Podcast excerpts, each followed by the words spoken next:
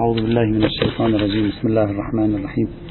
الحمد لله رب العالمين والصلاة والسلام على سيدنا محمد وعلى آله الطيبين الطاهرين.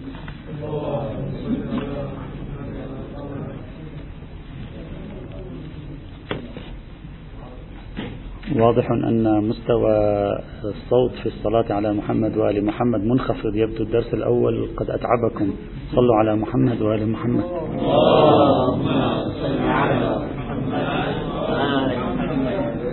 المجموعة الرابعة من المجموعات القرآنية التي استدل بها على نفي الجهاد الابتدائي.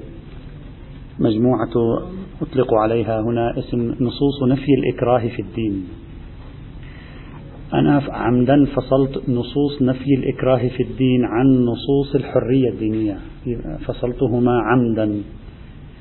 لأن الإطار البياني لهذه النصوص يريد أن يقول لا تكره أحدا على الإسلام.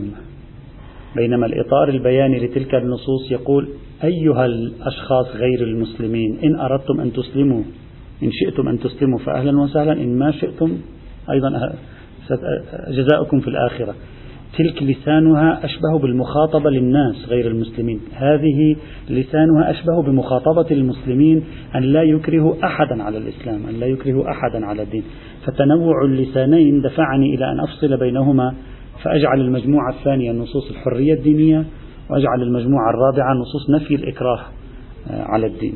هذه المجموعة من الآيات أهمها وعمدتها ما يلي. الآية الأولى قوله تبارك وتعالى حاكيا عن لسان نوح عليه السلام في سورة هود الآية 28 يقول ويا قوم أرأيتم إن كنت على بينة من ربي وآتاني رحمة من عنده فعميت عليكم. أنلزمكموها وأنتم لها كارهون. يعني يا قوم أرأيتم إذا كنت أنا قد اهتديت والله رحمني والله بصرني ولكن أنتم عني هذا الأمر عليكم لم تهتدوا. أفألزمكم وأنتم كارهون؟ يعني كأنما يستنكر بإستنكار عقلائي. يقول أنا دعوتكم أنتم ما أردتم أن تروا ماذا أفعل؟ ألزمكم بذلك؟ لا معنى لأن ألزمكم. لا وجه كأنما هذا بديهي. كأنما نوح عليه السلام يتلقى الأمر على أنه بديهي. ماذا أفعل؟ ألزمكم ولا معنى لأن ألزمكم. فالأمر راجع إليكم. إن شئتم أن تهتدوا فأهلا وسهلا. ما شئتم أن تهتدوا لا معنى. وإلا لا معنى لأن ألزم أحدا بهذا الذي أنا رأيته وعمي عليه. لذلك قال المستدلون هنا بأن إطلاق نوح لهذه الآية كأنما يحيل إلى أمر بديهي إلى أمر معقول بالعقل الوجداني. لا معنى بعد ذلك لأن أفعل أي شيء معكم. وظيفتي أن أهديكم أنا رأيت الحق أنتم لم تروا وبعد ليس هناك من شيء. انتهى. ليس وراء عبدا قرية. لا أنتم وإلا ماذا أفعل؟ ألزمكم لا معنى له. لا وجه له لا مبرر له لا موضوعية له. كأنما هذا شيء ليس في قاموسي أن ألزمكم بمثل الحق الذي أنا رأيته. وبالتالي استدلوا بهذه الآية القرآنية الكريمة على أن المبدأ نفي الإلزام والإكراه على الدين. وأنت في غير أهل الكتاب على الأقل. تلزم الناس أن يؤمنوا. فإنك تقول لهم إن لم تؤمنوا فإنني أقتلكم. وبالتالي يصبحون ملزمين بأن يعلنوا إيمانهم بك في مثل هذه الحال. بلي؟ نعم يوم القيامة عذاب. هذا لأنه علاقتهم مع الله سبحانه وتعالى. نحن نتكلم وهذه من من النقاط التي نقع فيها نحن. نحن لا نتكلم في قواعد علاقة الله بالبشر. وإلا قواعد علاقة الله بالبشر ممكن واحد يقول لك نفس تهديدهم بالنار في الآخرة هذا إلزام. نحن نتكلم في قواعد علاقتنا نحن بالآخرين. هذا هذا لا نخلط به. هل جعل الله لنا أن نلزم الناس أو لا؟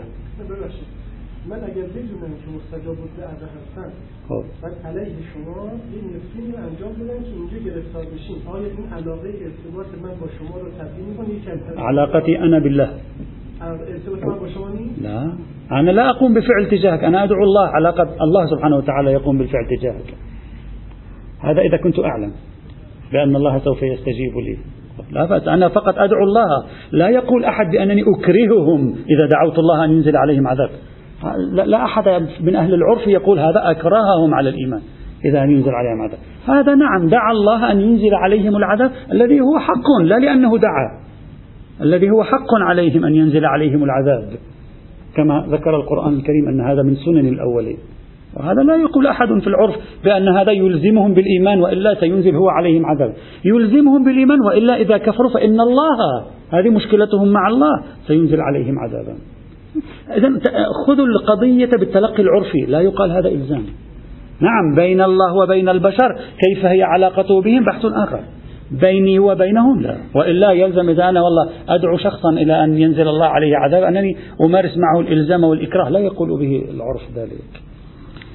إذا هذا فضاء تؤسسه هذه الآية طبعا عن لسان نوح عليه السلام. ممكن شخص يقول لك وهذا لسان نوح لكن لا أقل يضع مدماكا في تصور علاقة الأنبياء بغيرهم الآية الثانية. قوله تبارك وتعالى في سورة يونس الآية 99 ولو شاء ربك لآمن من في الأرض كلهم جميعا. هذا الآن خطاب إلى رسول الله صلى الله عليه وعلى آله وسلم. ولو شاء ربك لآمن من في الأرض كلهم جميعا. أفأنت تكره الناس حتى يكونوا مؤمنين؟ يعني إذا ربك يريد أن يجعلهم مؤمنين يجعلهم مؤمنين. إذا الله الله لا يريد أن يجعلهم مؤمنين.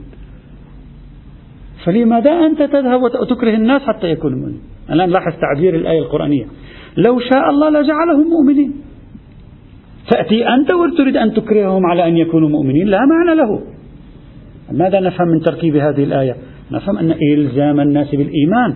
قاهرهم على أن يؤمنوا ويدخلوا في هذا الدين؟ لا معنى له. بل هو تركيب استنكاري في الآية القرآنية الكريمة.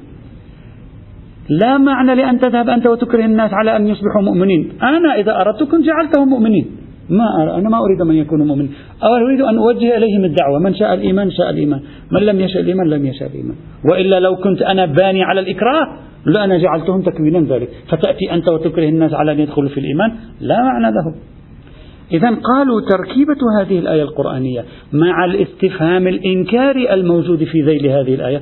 واضح أنها تريد أن تجعل هذا الموضوع وكأنه لا معنى له.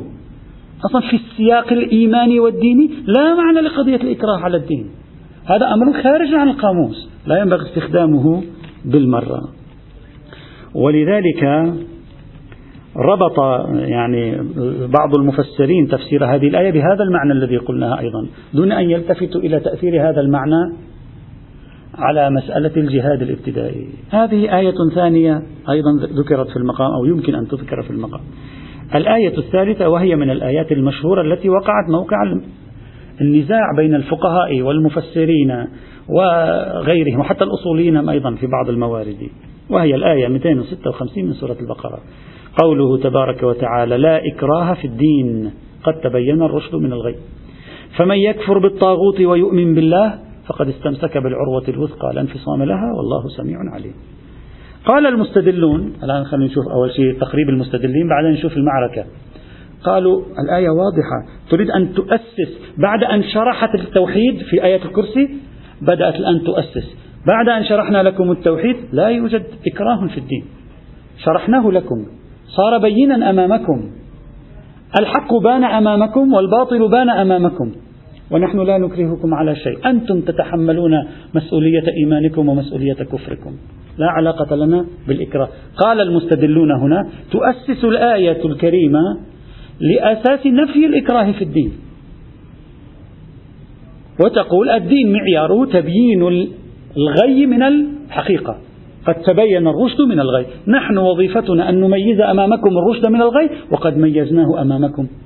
وبعد ذلك لا إكراه. لا ليس بيننا وبينكم إكراه. أفهل تنسجم هذه الآية؟ والآيتان الآيتان أيضا السابقتان. هل تنسجم هذه الآيات برمتها مع مفهوم الجهاد الابتدائي الذي يقول لغير أهل الكتاب إما أن تسلموا وإما أن تقتلوا؟ هذا هو الاستدلال الذي وبالتالي تكون هذه الآيات أصلا نافية تماما لذلك المفهوم وتؤسس حكم نفي الإكراه في الدين بشكل كامل. لا تقول فقط في, في الإسلام في الدين أصلا. تقول هذا مفهوم عام. وحتى ما يعزز الاستدلال بهذه الآية القرآنية أنك لو راجعت كمؤيد أقول أنك لو راجعت الروايات الواردة في أسباب نزول هذه الآية لا إكراه في الدين سترى أن أسباب نزول تساعد على تفسيرها بعدم إكراه الناس على الإيمان. مثلا من جملة القصص الواردة فيها أن رجلا من الأنصار كان له غلام أسود وكان يجبره ويكرهه على أن يسلم فنزلت الآية. هذا أسباب النزول أيضا تساعد القائلين برفض فكرة الجهاد الابتدائي هنا. إذا كان الإنسان لا يقدر على أن يكره غلامه فكيف يمكن؟ ولا تقبل الشريعة منه أن يكره غلامه على الإيمان والدخول في الإسلام. كيف يمكن أن نعقل أن هناك جهاد ابتدائي يكره مئات ملايين البشر على الدخول في الإسلام وإلا قتلوا؟ بس هذا لن يقتل غلامه سيضربه على الأقل. أنت هناك تقتلهم. كيف يمكن فهم الموضوع حينئذ؟ هذه الآية مهمة. وهذه الآية ليست مهمة فقط هنا هذه الآية مهمة هنا ومهمة في بحث الارتداد أيضا. لكن نحن لن نبحث هذه الآية في علاقتها بالارتداد لأن بحث هذه الآية في علاقتها بالارتداد له شكل آخر. ربما أثناء البحث سيتضح مقصودي. سنبحث فقط علاقة هذه الآية بإدخال الناس إلى الإسلام لا بإكراههم على البقاء في الإسلام. هذا الآن فصل بين هذين الموضوعين. نحن لن ننظر إلى بحث الارتداد فقط بحثنا في الجهاد الابتدائي يعني إكراه حدوثي يعني إكراه إدخاله في الإسلام لا إكراه على البقاء في الإسلام هذا بحث آخر نتركه الآن. هذه الآية تعرضت أو تعرض الاستدلال بها لسلسلة من المناقشات في كلمة مفسرين فقهاء إلى آخره. سنذكر عمدة المناقشات ونرى هل تسلم يسلم الاستدلال بهذه الآية. من هذه المناقشات فتكون آية ممتازة؟ أو لا يسلم الاستدلال. المناقشة الأولى وهي المناقشة الشهيرة المعروفة التي طرحها العلامة الطبطبائي وصارت الآن أشهر من نار على علم. كلهم يقولون هذه المناقشة. العلامة الطبطبائي قال هذه الآية القرآنية لا إكراه في الدين تحتمل احتمالين قدم مقاربة ممتازة العلامة. قال تحتمل احتمالين ممكن أنت تفهمها كجملة خبرية وممكن أنت تفهمها كجملة إنشائية. إذا كانت جملة خبرية تخبرنا هذه الآية القرآنية الكريمة على أنه لا مجال لأن يقع الإكراه في الدين. تخبرنا لا تنشئ حكما شرعيا. تخبرنا لا سبيل للإكراه فيه. لا إكراه في الدين أي لا يوجد إكراه في الدين. يعني لا معنى للإكراه في الدين. طيب. لماذا لا معنى للإكراه؟ يقول علامة طبعا لأن الدين من أفعال القلوب. وأفعال القلوب لا معنى للإكراه فيها. يعني تريد خلاصة. تريد الآية أن تقول وفقا لتفسير العلامة الطبطبائي. إن الدين أمر قلبي خارج تخصصا وموردا وموضوعا عن الإكراه. فإن الإكراه لا يصل إليه. تريد أن تعطينا معلومة تكوينية هذه الآية يعني. تريد أن تعطينا معلومة تكوينية عن علاقة الإكراه بطبيعة أفعال القلوب. وحيث إن التدين من أفعال القلوب فالعلاقة هي علاقة انفصال وليست علاقة اتصال. هذا إذا كان معنى الآية أو سيقة الآية مساق الجملة الخبرية. طيب إذا سيقت مساق الجملة الإنشائية؟ العلامة الآن سيتورط العلامة الطبطبائي في موضوع الجملة الإنشائية. ينبغي أن يجد حلا. ما معنى الإنشائية؟ يعني أآمركم بأن تلغوا الإكراه في الدين. أعلن أنه في ديني لا يوجد إكراه على الإيمان والاعتناق الإسلام إذا كان كذلك كيف ينسجم مع الجهاد الابتدائي؟ يقول العلامة الطبطبائي يقول هذا الإنشاء هذه مهمة جدا. يقول هذا الإنشاء سببه أن نفس الفكرة. أن الإكراه لا معنى له حقيقة تكوينا لا يقع.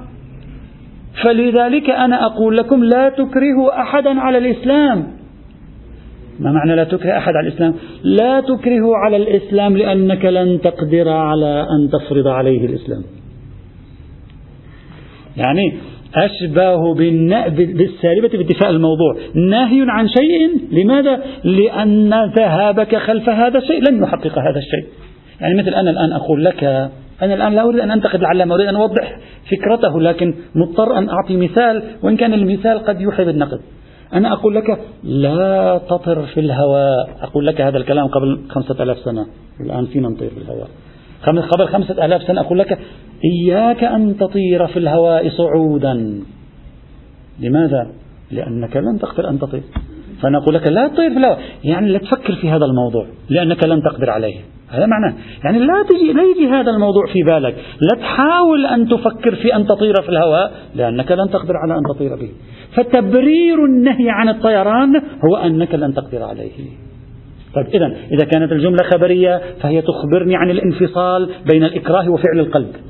وإن كانت الجملة إنشائية فأساسها هو الانفصال بين الإكراه وفعل القلب. فعلى التقديرين لا علاقة للآية القرآنية الكريمة بالجهاد الابتدائي لأننا في الجهاد الابتدائي لا نكره الناس على الإيمان القلبي.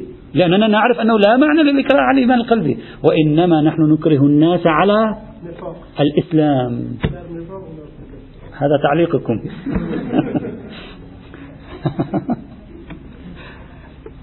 لأنه بعضهم يجري السنة التقريرية على غير النبي والمعصومين.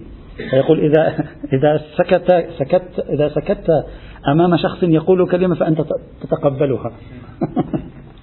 لذلك قلت هذا تعليقكم.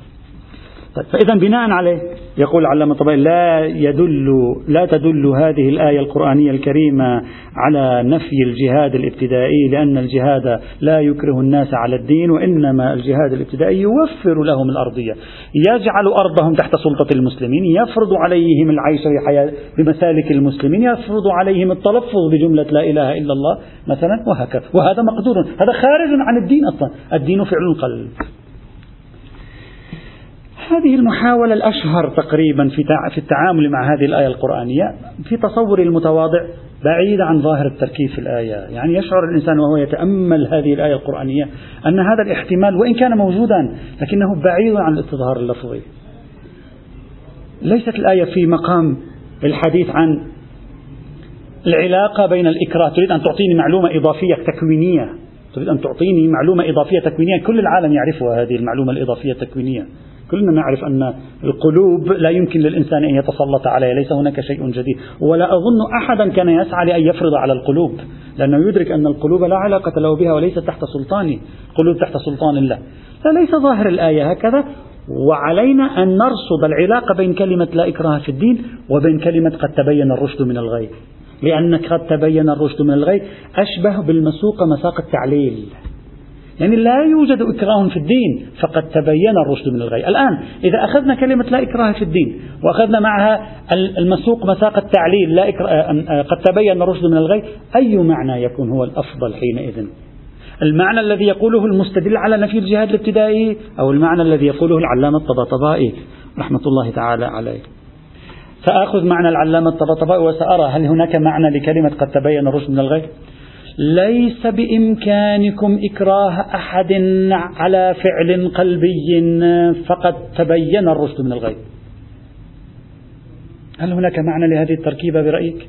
ما علاقة قد تبين الرشد من الغي بعدم إمكانية إكراه أحد على فعل قلبي لا علاقة يعني لنفرض لم يتبين الرشد من الغي هل يمكن الإكراه؟ الآية كأنها كأن ظاهرها يقول لا إكراه في الدين فإنه قد تبين الرشد من الغي إذا كان لا إكراه في الدين سيدنا العلامة إذا كان لا إكراه في الدين معناه لا يوجد اتصال بين مفهوم الإكراه وبين مفهوم القلوب.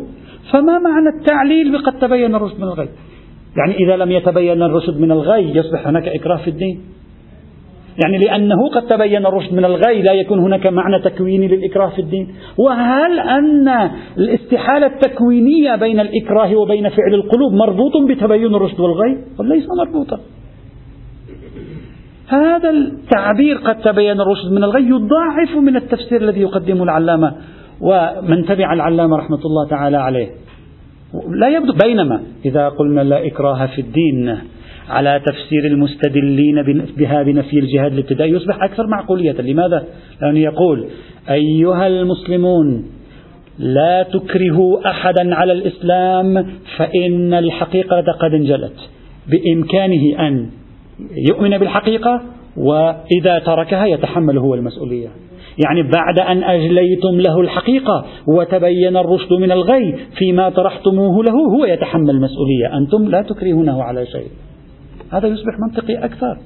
لا تكرهوا أحدا بعد أن تحملتم مسؤولية أن توضحوا له الدين. فإن المسؤولية ستكون ملقاة على عاتقه. يصبح المعنى أكثر أكثر منطقية حينئذ. أقرب من التفسير الذي ذكره العلامة الطبطبائي. وبعبارة ثالثة مختصرة وأخيرة إنكم من حيث إن وظيفتكم تبيين الدين للناس ومن حيث إن الحقيقة قد انجلت واتضحت للناس من حولكم بنزول هذا القرآن الكريم ليس لكم أن تكرهوا أحدا على شيء. اتركوا الناس هم يتحملون مسؤولية أفعالهم. إن كانوا على آه، سلوك حسن اهتدوا لأن الحقيقة منكشفة أمامهم. وإن كانوا في خبث من نواياهم وقصودهم وأرواحهم وقلوبهم تركوا هذا الهدى الذي بين لهم. هذا المعنى أقرب حينئذ. من المعنى الذي ذكره العلامة الطباطبائي رضوان الله تعالى عليه. واللافت اللطيف أن السيد الحائري حفظه الله تعالى أقر أقر من في ثنايا بحوثه في كتابه المرجعية والقيادة. أقر بأن البقاء قال إذا بقينا مع آية نفي الإكراه إذا بقينا فقط نحن وآية نفي الإكراه في الدين؟ نعم تفيد نفي الإكراه الظاهري. يعني أقر السيد الحائري حفظه الله على أنه نعم ظاهر هذه الآية نفي الإكراه الظاهري. أقر وكأنهم ما قبل مع العلامة الطبطبائي هذا المعنى. لكن كيف يخرج الجهاد الابتدائي؟ قال لكن هذه الآية بضمها إلى سائر الآيات يفرض علينا أن نجري تعديلا في دلالتها.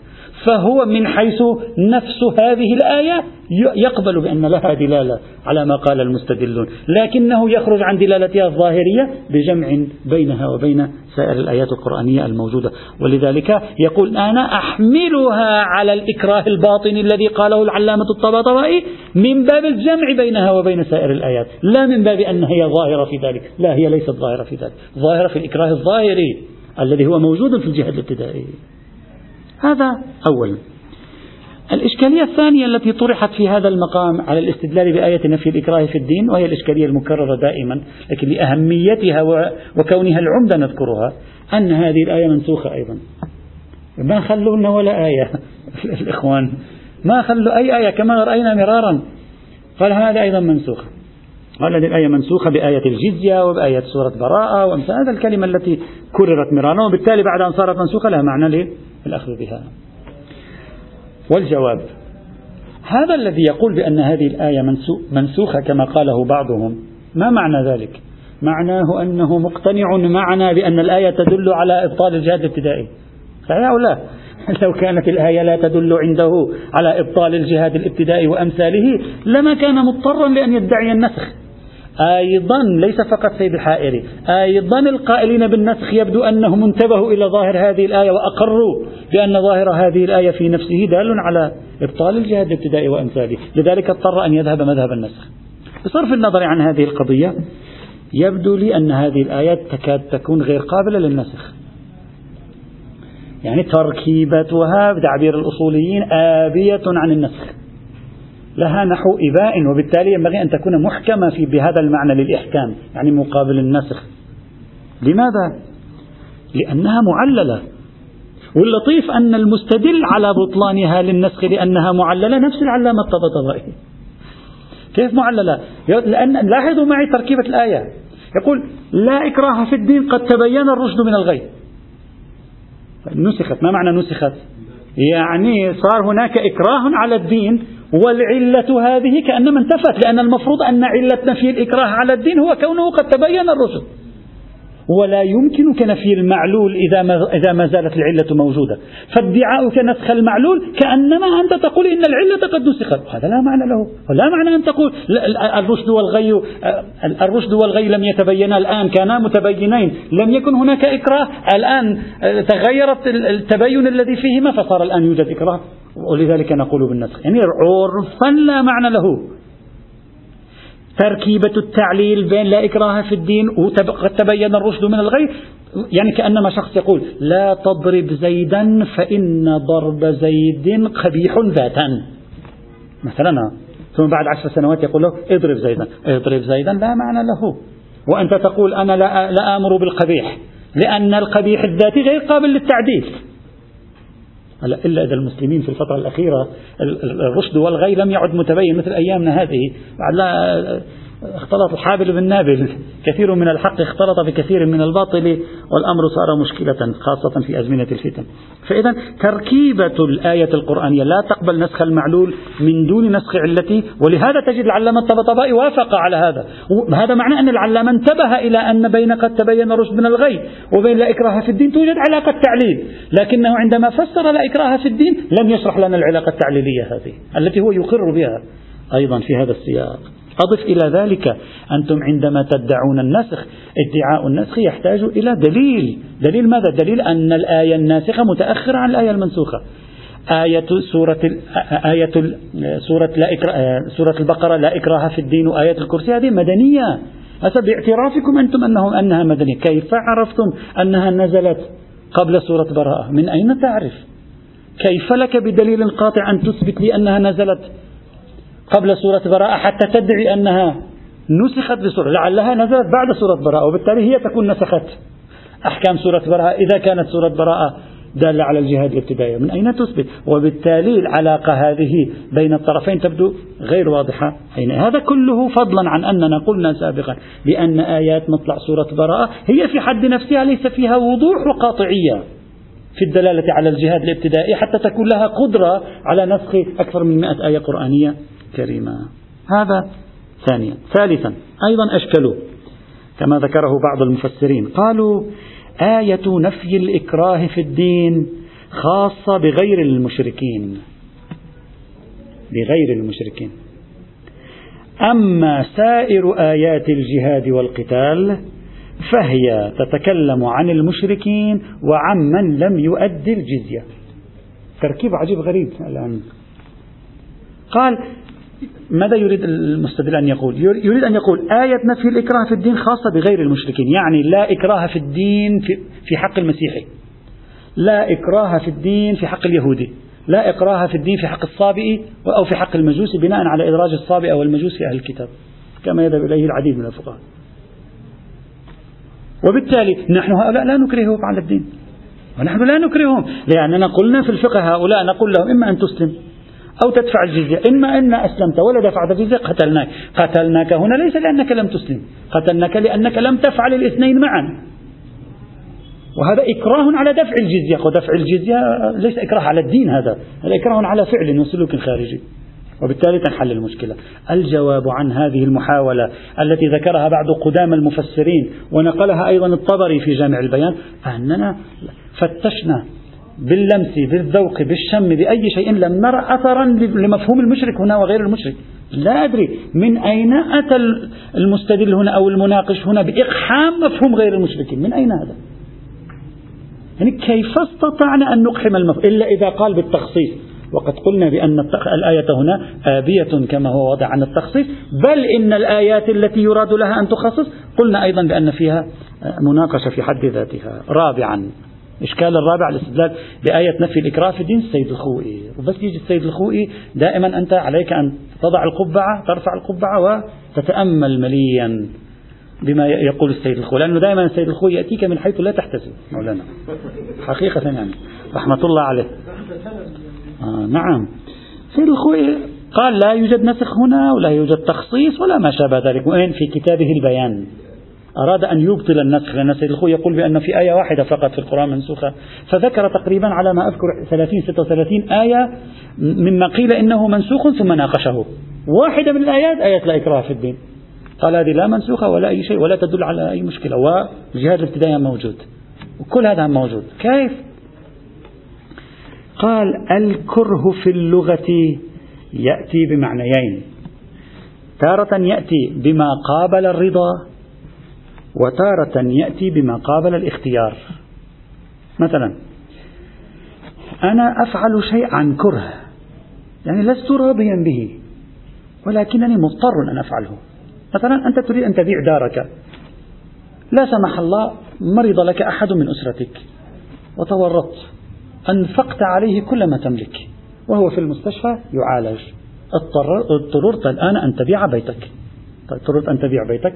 أنت هنا كاره أو راض. لست براض. لست براض بهذا المعنى. يعني لا تريد هذا الشيء. لكنك مكره عليه. في مقابل الرضا. هذا المعنى للرضا. هذا المعنى للرضا. فتقول أبيعك بيتي وأنا متألم. أبيعك البيت. بيت البيع صحيح هنا. الفقهاء يقولون بيع المضطر صحيح. إذا بيع المضطر غير صحيح مشكلة. المعنى الثاني ما قابل الاختيار. يجي شخص يضع سلاح في رأسك ويقول لك بيع هذا البيت وإلا أطلقت النار عليك وقتلتك. هذا هنا أنت مكره. مكره هذا في مقابل ماذا؟ مقابل أنك مسلوب الاختيار. لا تستطيع أن تختار. لا ليس عندك اختيار. مجبر على ذلك مثلا. بصرف النظر عن الأمثلة قد واحد الأمثلة يغير فيها. لكن على حال مجرد تقريب للفكرة. يقول السيد الخوئي لكي تدل هذه الآية على نفي الإكراه بالمعنى الذي يريده أمثال المستدل بالجهاد الابتدائي لا بد من تفسيرها بمعنى الإكراه الذي يقابل الرضا. أنا المثال قلبته معذرة. أنا المثال قلبته أعطيت مثال الثاني على الأول والأول على الثاني اشتبهت في اللفظ.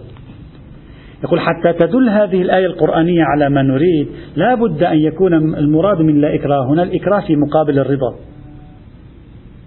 يعني تضع مسدس في رأس شخص ثم تقول له يجب عليك أن تفعل أو تفرض عليه ذلك وإلا عاقبته مثلا بمعاقبة معينة. يقول وهذا تفسير غير معقول. لا يعقل أن الشريعة تقول لا يوجد إكراه في الدين. لماذا؟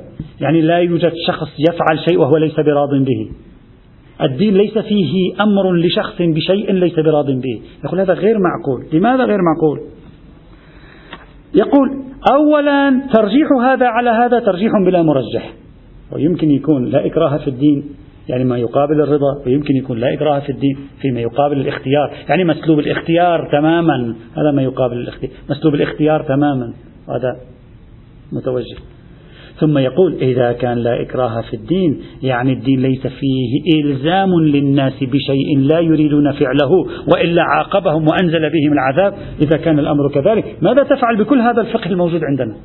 ليس فقط الجهاد الابتدائي العقوبات الحدود التعزيرات القضاء. مرتبة الضرب واليد في الأمر بالمعروف والنهي عن المنكر كل هذا داخل في الإكراه المقابل للرضا.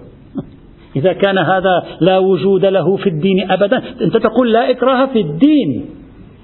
لا إكراه في الدين يعني ديننا سنخ دين لا يوجد فيه أي حالة على الإطلاق. شخص ما يفعل فعلا عن غير رضا. وين هذا؟ أنت الآن إذا إذا شخص فعل الزنا تجلده مئة جلدة. فهذا سيمتنع عن الزنا عن غير رضا منه. ليس براض لكن شو يسوي؟ مكره. وإلا إذا فعله سيضرب الآن شخص يقتل شخصا آخر لن يفعل لماذا؟ لأنه مكره لأنك لأنه إن قتل قتلته. كل هذه التشريعات إكراهية. كيف تقول لنا ما يوجد تشريع إكراهي في الدين؟ كلها إكراهي أصلا نحن في الروايات التي يلتزم بها الكثير من الفقهاء إذا شخص ترك كبير فعل كبيرة من الكبائر مثل ترك الصلاة في المرة الأولى يعذر. ثم بعد التعزير ترك الصلاة في المرة الثانية يعذر. ثم بعد التعزير الثاني ترك الصلاة. على رأي بعض الفقهاء هم أيضا يعذر. ثم بعد التعزير الثالث ترك الصلاة بإجماع الفقهاء تقريبا يقتل. أليس هذا إكراه على على الصلاة؟ إذا هذا ليس إكراه على الصلاة شو الإكراه على الصلاة؟ من جهة أنت تقول لا إكراه في الدين. يعني لا نلزم أحدا أن يدخل في الإسلام. هذا واحد منه ولكنك ألزمت الناس في هذا الدين بالكثير من الأمور التي أكره عليها وأجبر عليها. فلا يعقل أن يكون المراد من لا إكراه في الدين يعني هذا الدين لا يكره الناس على فعل شيء. وإلا معلوم أنه يكره الناس على فعل شيء. إذا كان معلوم أنه يكره الناس على فعل شيء فالجهاد الابتدائي واحد منها. ما الفرق بين الجهاد الابتدائي وبين الارتداد وبين القتل وبين الزنا وبين الاغتصاب وكلها الإنسان مكره على أن يفعل هذه أو يترك هذه لأنه إن لم يفعل هذه أو يترك هذه يضرب يجلد يقتل ينزل به أشد العذاب ولا كله مثل بعض.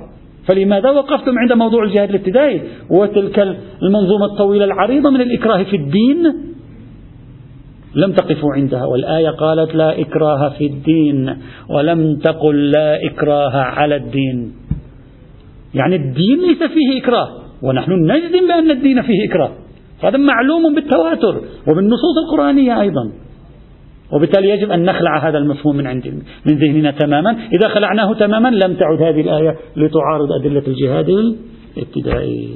وبهذه الطريقة السيد الخوي خلص نفسه من هذه الآية القرآنية الكريمة وخلص الآية من النسخ أيضا. هل كلام السيد الخوئي صحيح؟ ليس بصحيح. هل يمكن المناقشة فيه؟ يأتي إن شاء الله تعالى. والحمد لله رب العالمين.